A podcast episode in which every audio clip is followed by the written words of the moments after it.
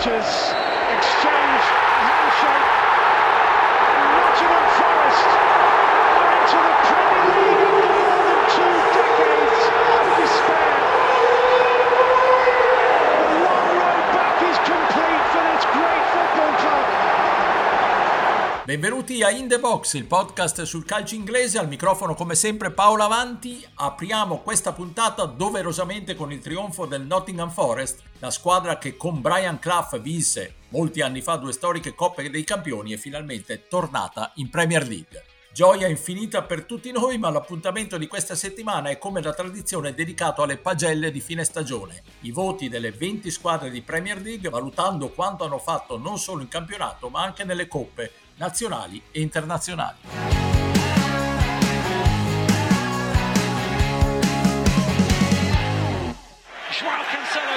Into Villa territory, the City coaching staff are saying that's time, Michael Oliver. Blow your whistle, Michael Oliver. The whistle is in his mouth, and City have won the Premier League. Manchester City campione d'Inghilterra, Liverpool, Chelsea e Tottenham in Champions League, Arsenal e Manchester United in Europa League, West Ham in Conference League, Norwich, Watford e Burnley retrocesse in Championship, F A Cup e Coppa di Lega al Liverpool. Questi i verdetti della stagione inglese e ora passiamo alle pagelle, giudizio inappellabile degli autori di questo podcast, il sottoscritto Stefano Cantalupi. Ciao Stefano. Ciao, ben ritrovati. E da Londra Pierluigi Giganti. Ciao Pierluigi. Ciao a tutti. Andiamo in ordine di classifica dall'ultima alla prima e partiamo dunque con il Norwich, fanalino di coda. A te Stefano. E allora è difficile dare più di cinque sinceramente al Norwich, perché c'è stato qualche momento dell'anno in cui era parso che potessero almeno ambire a entrare nella lotta a salvezza, poi hanno accelerato anche quelle davanti e, ed è arrivata soprattutto nel finale di campionato.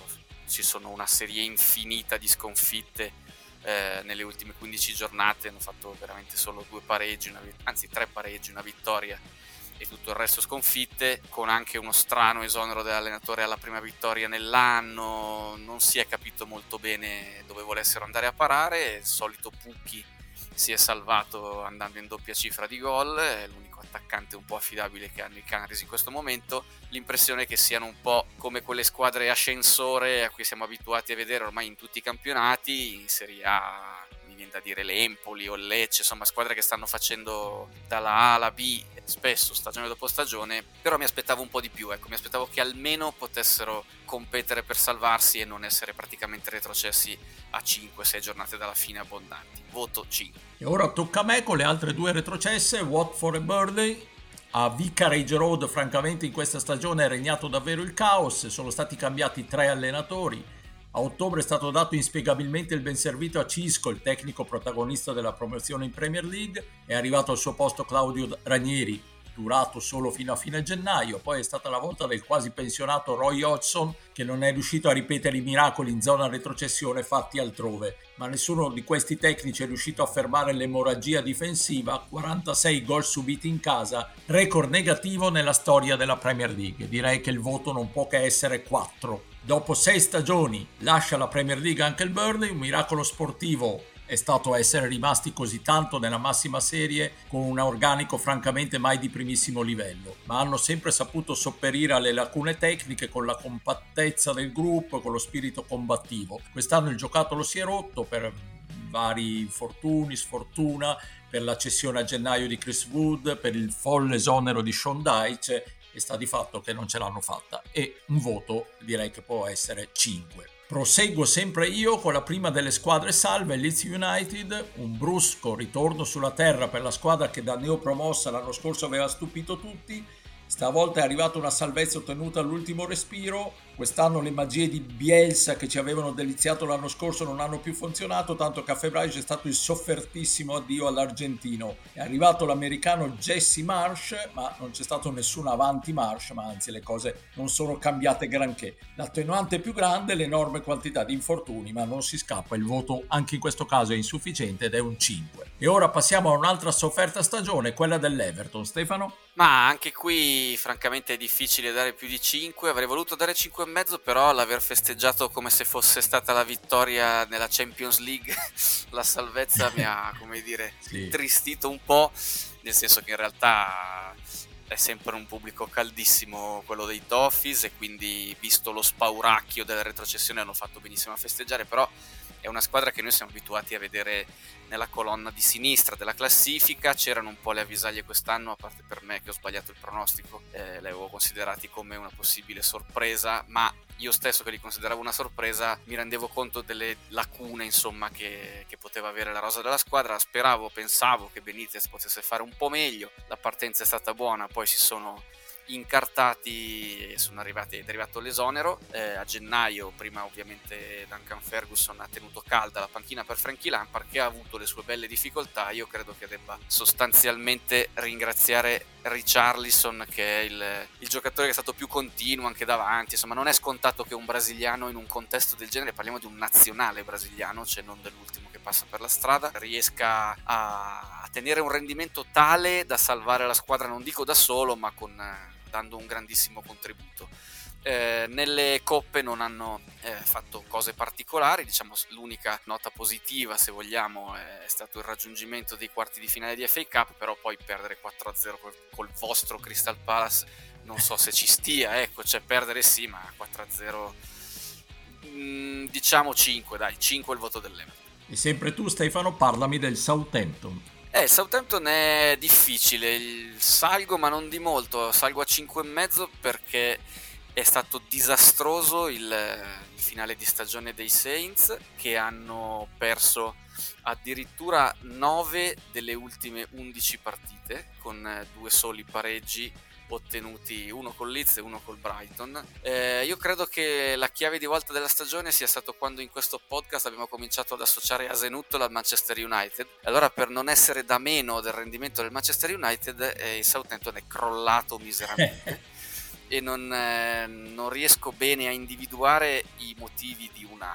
eh, così pesante battuta d'arresto, perché stavamo parlando di una squadra che, non dico la zona Europa League, però insomma, cioè non stava facendo un campionato lontanissimo da quello che stava facendo il West Ham. West Ham, per dire, battuto in F A Cup, dove sono arrivati ai quarti, eh, che è stato forse il miglior risultato stagionale, anche se poi hanno impattato contro il Manchester City, non nel senso di pareggiato, ma nel senso che sono andati in frantumi col City. In Coppa di Lega molto onorevole sconfitta col Chelsea ai rigori, però insomma, date le premesse, non può essere sufficiente questa stagione, cinque e mezzo, via così. E scende in campo finalmente anche Pierluigi. A te l'Aston Villa. Sì, all'Aston Villa do cinque e mezzo perché francamente mi attendevo di più dai Villers. È vero che se n'è andato Grealish, però mh, sul mercato non avevano fatto male, perché comunque hanno preso giocatori di livello come Buendia, Inks, Bailey, poi sono arrivati a campionato inoltrato Digne e Coutinho. Il quattordicesimo posto secondo me è scadente, sono tre posizioni peggio dell'annata precedente. Non è andato neanche bene in F A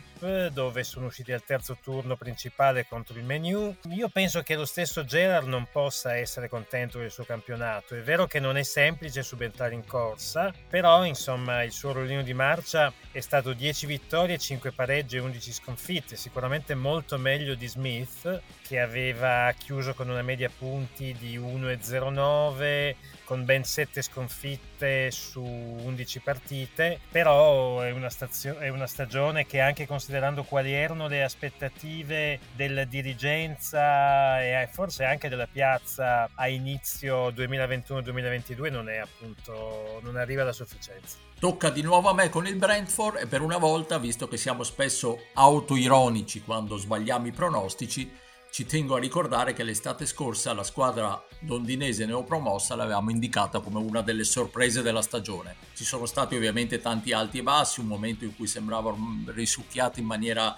drammatica nella zona retrocessione, ma alla fine, a conti fatti, alla, eh, il tredicesimo posto è davvero un grande risultato. Grande merito va ovviamente a Thomas Frank, il tecnico danese, che non a caso è stato candidato per il premio di miglior allenatore dell'anno. Bel gioco, ottimi risultati, uno scatenato Ivan Toney in attacco e poi un applauso particolare per ovvie ragioni a Christian Eriksen, voto sette e mezzo. Dovete sapere che le squadre da votare ce le dividiamo con un sorteggio che effettua sempre Pierluigi, ma essendo lui, essendo lui tifoso del Crystal Palace ha chiaramente bara e si mette sempre il Palace tra le due squadre.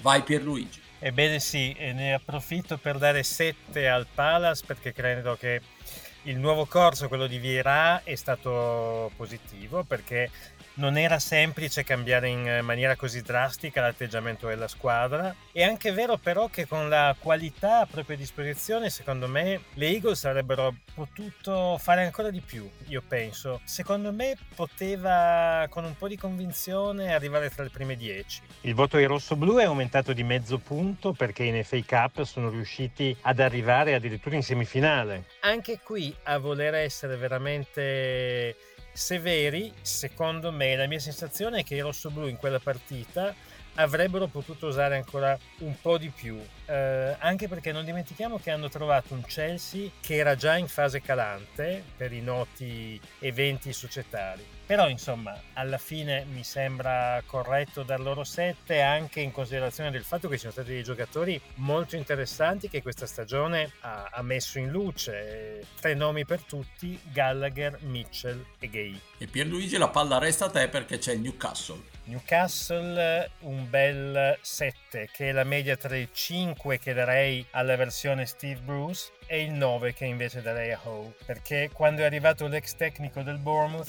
ha, ha rilevato una squadra che era veramente mh, al collasso, nel senso che aveva fatto cinque pareggi e sei sconfitte.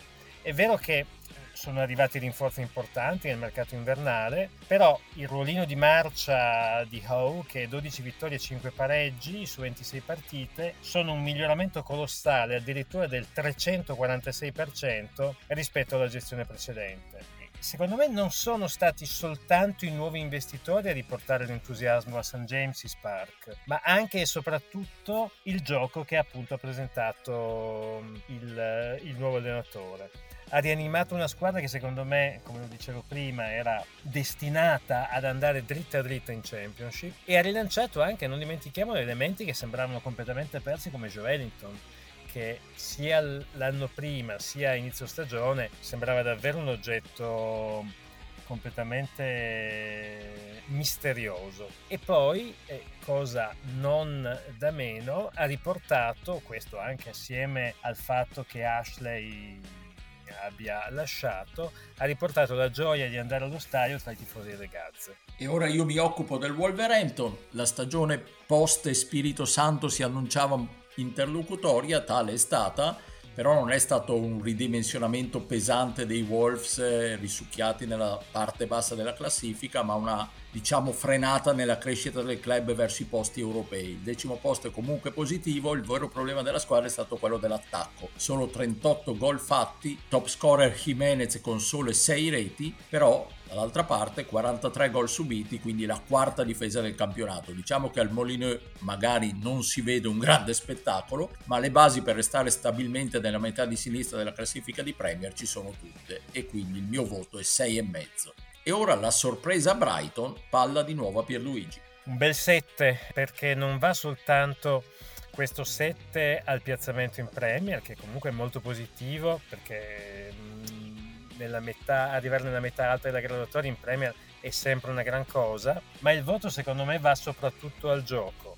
Vedere i bianco-blu di Potter è sempre un piacere, una squadra propositiva che è continuamente alla ricerca della costruzione, ed è stata a suo agio con praticamente tutti gli schemi possibili e immaginabili, perché hanno giocato con una difesa quattro, a tre, con una punta, con due, con tre, con il rombo a centrocampo, addirittura nove sistemi, e il campo tenuto sempre in maniera eccellente. Insomma, se lo dice un simpatizzante del Palace, potete fidarvi che il sette è meritato. È meritatissimo, infatti.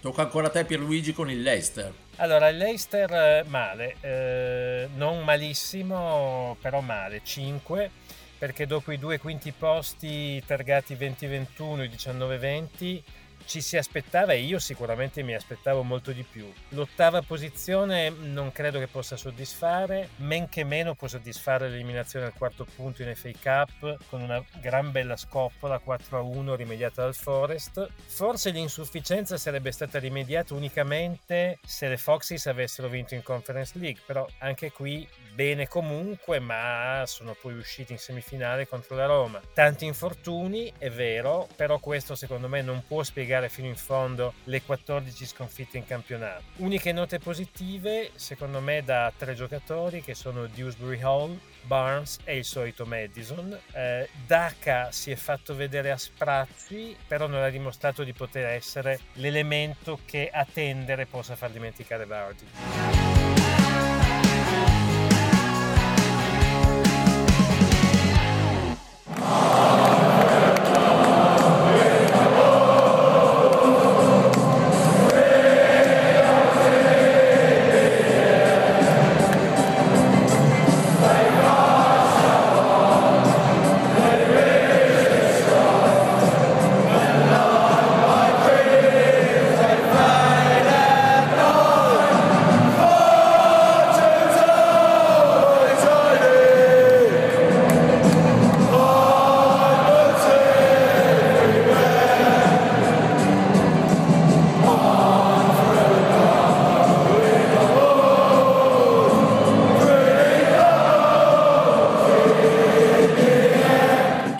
In zona Europa con il West Ham, per gli Embers solo cose positive: ha ottenuta la Conference League, semifinalista in Europa dopo quarantasei anni, due giocatori come Rice e Bowen saliti definitivamente di livello, Moyes tornato a dimostrare quello che vale, e persino, la cosa che sembrava impossibile, ma è tornato l'entusiasmo e persino anche un po' di atmosfera nell'orribile London Stadium. Resta indubbiamente l'amarezza per la qualificazione all'Europa League gettata al vento con la sconfitta finale di Brighton, ma tutto sommato il bicchiere non può che considerarsi mezzo pieno e io gli do un bel sette. E ora prepariamo i fazzoletti, perché ho come il sospetto che Stefano intonerà il De Profundis per il Manchester United. Ma eh, parto dal voto, che è un tre, e perché notoriamente sono una persona di buon cuore, perché eh, francamente...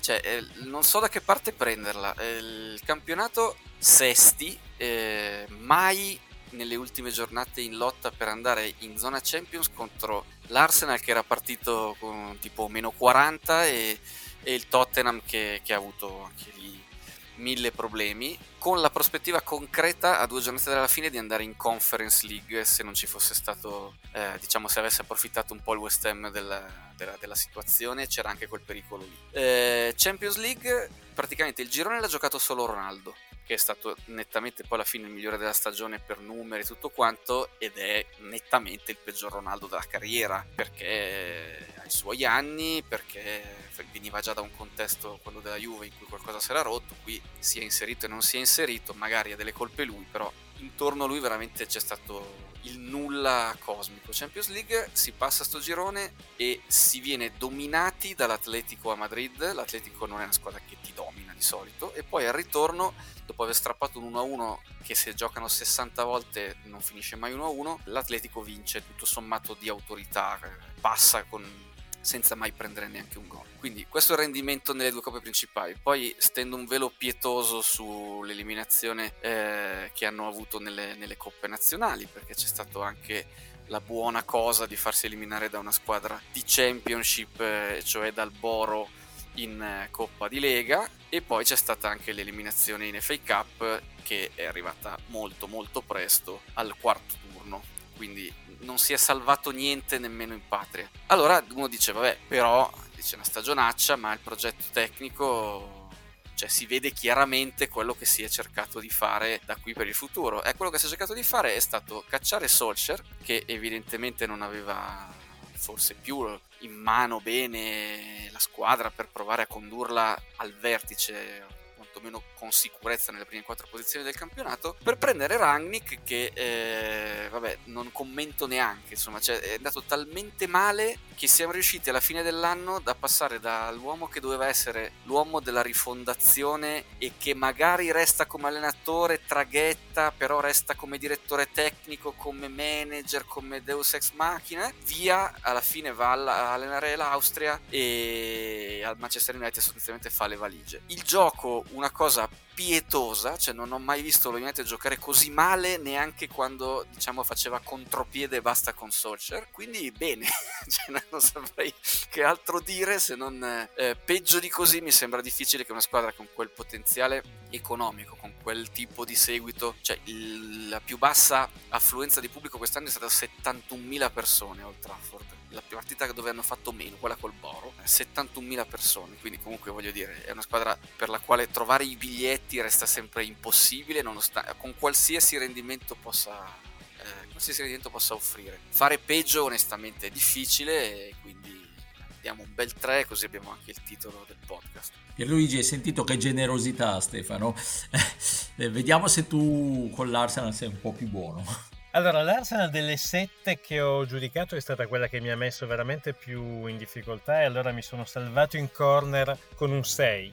Perché sei? Beh, perché intanto per come si erano messe le cose prima del derby con il Tottenham, i Gunner secondo me dovevano qualificarsi per la Champions. Invece tre sconfitte già prima di quella partita in aprile, con Palace, Southampton e Brighton, ma poi soprattutto quelle nel finale di stagione con gli Spurs appunto e con il Newcastle, hanno condannato gli uomini di Arteta alla quinta posizione all'Europa League. Però, se tutto ciò è vero, non dobbiamo dimenticare quali erano le aspettative dell'Arsenal all'inizio stagione, cioè non dimentichiamo che loro venivano da un ottavo posto ed entrare in Europa, Legacy Europa League, era francamente l'unico vero obiettivo secondo me a inizio campionato. Poi Arteta comunque è riuscito a mettere in campo una formazione giovane, quindi inesperta e un po' umorale, che però secondo me ha mostrato, almeno a sprazzi, di poter costituire un nucleo iniziale su cui l'Arsenal del futuro si possa costruire. Quindi alla fine sufficienza stiracchiata, con un cammino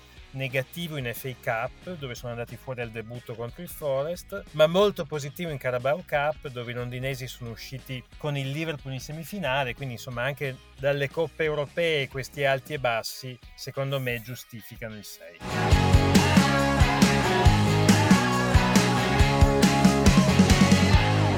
I was really really focused to try to to get this uh, this big achievement. Because I repeat, first of all, it was a big achievement for myself, and despite I didn't lift trophy, for me this is a big achievement because uh, in a short time, in a short period, in a difficult situation, I worked a lot with my players uh, to bring this uh, uh, this club to play the Champions League, and uh, I want to consider this qualification like a trophy. E ora il Tottenham, avete sentito Conte? Considero questo risultato, il raggiungimento della Champions League, come aver vinto un trofeo, e, e ha ragione, perché questo è stato l'ennesimo miracolo del tecnico italiano. Si aggiunge un'altra perla alla sua incredibile carriera, perché ha ribaltato una squadra che era allo sbando, ha sfruttato al massimo la coppia Kane-Son, gli è stato molto d'aiuto che Kane sia tornato in forma, Son si è laureato capocannoniere della, pre- della Premier al pari di Salah, ha sfruttato alla grande il nuovo arrivato Kulusevski e ha fatto l'impensabile, cioè rendere impermeabile una difesa che era un colabrodo. Tutti questi ingredienti hanno portato,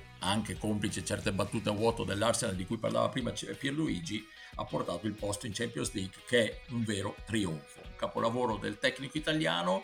E adesso vedremo il mercato degli Spurs come sarà, ma intanto il voto di questa stagione è un bel otto. E ora andiamo col Chelsea, vai Stefano. E allora, il Chelsea è quella che invece a me ha messo più in difficoltà, e però do otto, che è altissimo, mi rendo conto, però ho i miei motivi che vado più o meno a spiegare. Allora, anzitutto ci sono due trofei internazionali, che non fa mai male, cioè portare questa squadra a essere campione del mondo, con tutto quello che possiamo pensare del valore del mondiale per club, però insomma è il coronamento di quello che è stato fatto nella stagione precedente, con anche la Supercoppa europea pronti per, diciamo, la partenza è stata, è stata buona da questo punto di vista. Poi in Europa eh, hanno purtroppo per loro steccato un paio di partite, ma non tanto quella che è costata il primo posto nel girone, nel girone dove c'era anche la Juve, quanto l'andata con il Real Madrid. Poi al ritorno stavano facendo la super impresa e vabbè, eh, purtroppo, le, purtroppo per il Chelsea, diciamo, quando hai di fronte uno come Modric che ha quell'esterno, probabilmente lo potrà fare anche a sessantasei anni, eh, c'è sempre la possibilità che ti rovini una grandissima partita, e il Real sembrava veramente predestinato a vincerla poi sta Champions, anche vedendo come è andata dopo. Però hanno fatto un figurone tutto sommato in Champions League. Poi due finali nelle coppe nazionali dove sono andati maluccio, maluccio, maluccio fino a un certo punto, insomma, è stato il campionato, perché potevano essere la squadra che contendeva a City e Liverpool eh, primo posto, però non hanno sostanzialmente mai rischiato di perdere la Champions. E poi sono successe un paio di cosette nella stagione del Chelsea quest'anno. La prima eh, si tende a dimenticarlo, ma c'è stata una bella epidemia, un bel cluster di, di Covid eh, in squadra, che ha sostanzialmente costretto Tuchel a schierare formazioni non all'altezza di, di un rendimento che deve essere, per tenere il passo di City e Liverpool, vin- vincere praticamente sempre. Tuchel stesso ha detto: come faccio a tenere il passo delle prime se eh, ogni volta ho otto dieci assenti per Covid? E poi c'è stato il piccolissimo problema di Abramovich, e con tutto quello che è successo la squadra non ha mai sbandato, non ha mai deragliato veramente, ha avuto magari una due partite un po' così di, di, eh, di defiance, però si è ripresa, si è ripresa bene. Quindi secondo me ha portato a termine una stagione molto molto molto onorevole, raccogliendo dei, dei, delle vittorie, raccogliendo delle finali. L'unica pecca, che è quella che secondo me abbassa un pochino il voto, ma comunque insomma, più di otto sarebbe stato difficile, è eh, il mancato inserimento di Lukaku, e eh, complessivamente la gestione di Lukaku non è stata eh, all'altezza di un tecnico bravissimo come Thomas Tuchel, perché prima quell'intervista folle, e ripeterò sempre, bravissimo il collega che gliel'ha fatta, però eh, non, non esiste che prendi un giocatore a quelle cifre lì e dopo pochi mesi, perché non sta giocando, sostanzialmente fa un'intervista eh, in cui ha la saudade versione belga, cioè non, non, non può essere.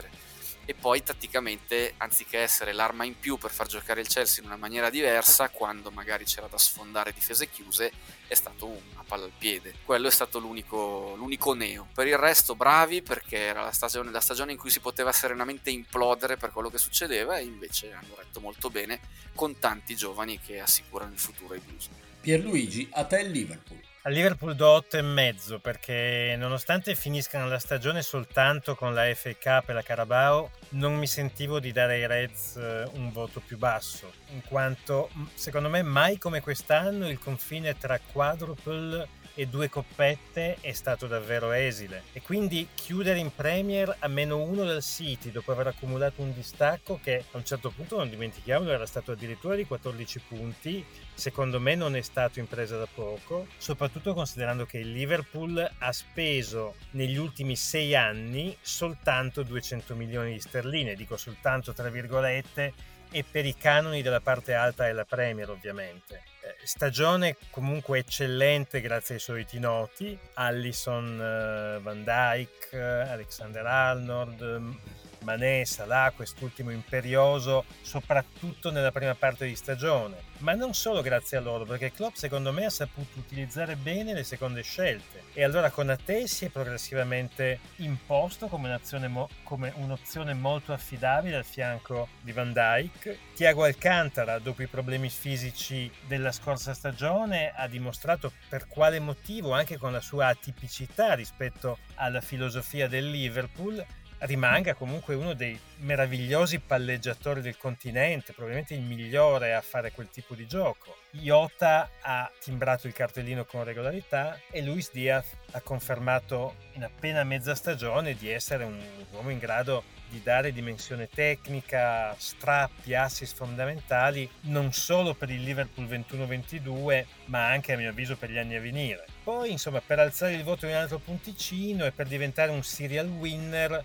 è chiaro che ci bisogna ancora di qualcosa, però insomma di questo penso che ne parleremo nelle, nelle prossime puntate. Per adesso mi fermo qui e confermo l'otto e mezzo. Benissimo, e allora chiudiamo con Stefano e con il Manchester City campione. Ma mi fa piacere che eh, Pierluigi abbia dato otto e mezzo al Liverpool, perché era lo stesso voto che darei al City, che ha rischiato una clamorosa stagione da zero titoli, e sarebbe stato veramente clamoroso. E quando si parla del City è un po' difficile fermarsi ai risultati perché c'è anche una clamorosa qualità di gioco, eh, non è per fare il giochista e riaprire il solito dibattito tra risultatisti, giochisti, però insomma è chiaro che quando va in campo una squadra di Guardiola con questo tipo di interpreti eh, ti resta qualcosa al di là del risultato negli occhi, no? Però purtroppo, per fortuna, i risultati sono anche l'unica cosa con la quale poi parametrare il valore reale di una stagione, di una squadra che gioca così bene a calcio solitamente. E